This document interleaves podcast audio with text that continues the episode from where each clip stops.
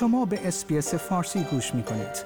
با رفتن به sbs.com.au به اخبار و گزارش های بیشتری دست خواهید یافت. پایان سالها انتظار برای هزاران پناهنده ایرانی و افغان حزب کارگر راه را هموار کرده است تا پناهندگانی که با قایق آمدند بتوانند اعضای خانوادهشان را به استرالیا بیاورند.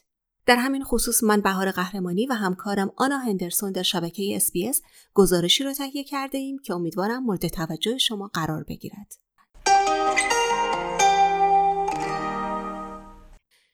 بر اساس سیاست مهاجرتی دولت ائتلافی سابق های تجدید دیدار خانوادگی از طرف کسانی که به صورت غیرقانونی با قایق به استرالیا وارد شده بودند منوط به دستور وزارتی 80 بود که آن درخواستها را در پایین ترین اولویت برای بررسی قرار می‌داد. در حال حاضر وزیر مهاجرت اندرو گیلز به طور رسمی این سیاست را معکوس کرده است که آن جایگزینی دستورهای 80 و 83 می باشد.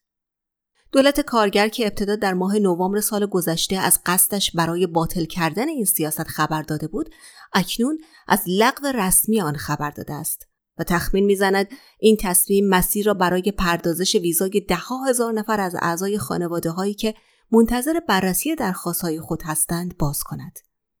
آقای گیلز به SBS News گفت دولت در حال بهبود مسیرهای تجدید دیدار خانوادگی برای دارندگان ویزای دائمی است. که بسیاری از آنها بیش از یک دهه است که از خانواده خود جدا شدند و این مسئله مشکلات شدید سلامت روان و عدم قطعیت را به زندگی آنها تحمیل کرده است.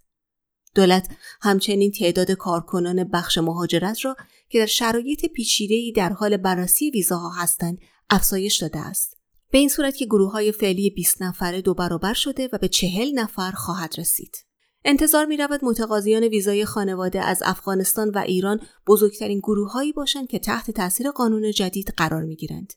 سلطه طالبان بر افغانستان باعث شده است که تعداد بسیار کمی از مردم قادر به ترک مستقیم به استرالیا باشند اما این جریان امید به اسکان مجدد کسانی که در یک کشور سالس منتظر هستند را فراهم می کند. دولت ائتلاف به رهبری تونی ابوت این سیاست را به عنوان یک عامل بازدارنده اعمال کرده بود و استدلالش این بود که این دستورها کمک می کنند پناهندگان تلاش نکنند از کشورهایی مانند اندونزی به مقصد استرالیا سوار قایق شوند. اما سیاست دولت کارگر در مورد مرزها و ورود قایقها تغییری نکرده است و بنای سیاست مرزی به طور قوی باقی میماند. در بیانیه اعلام این تغییرات آمده است دولت بار بروکراسی پرونده های پناهندگی را به شیوه انسانی حل می کند.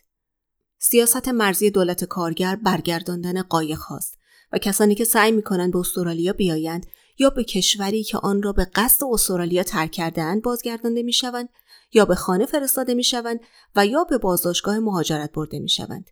دولت آلبانیزی همچنین قول داده است که در صورت انتخاب ویزاهای موقت پناهندگی را لغو کند.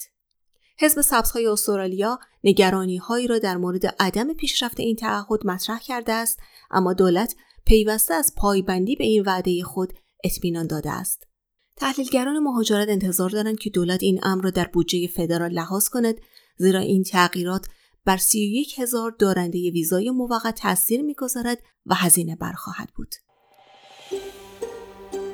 آیا می خواهید به مطالب بیشتری مانند این گزارش گوش کنید؟ به ما از طریق اپل پادکست، Google Podcast، Spotify یا هر جای دیگری که پادکست های خود را از آن می گیرید گوش کنید.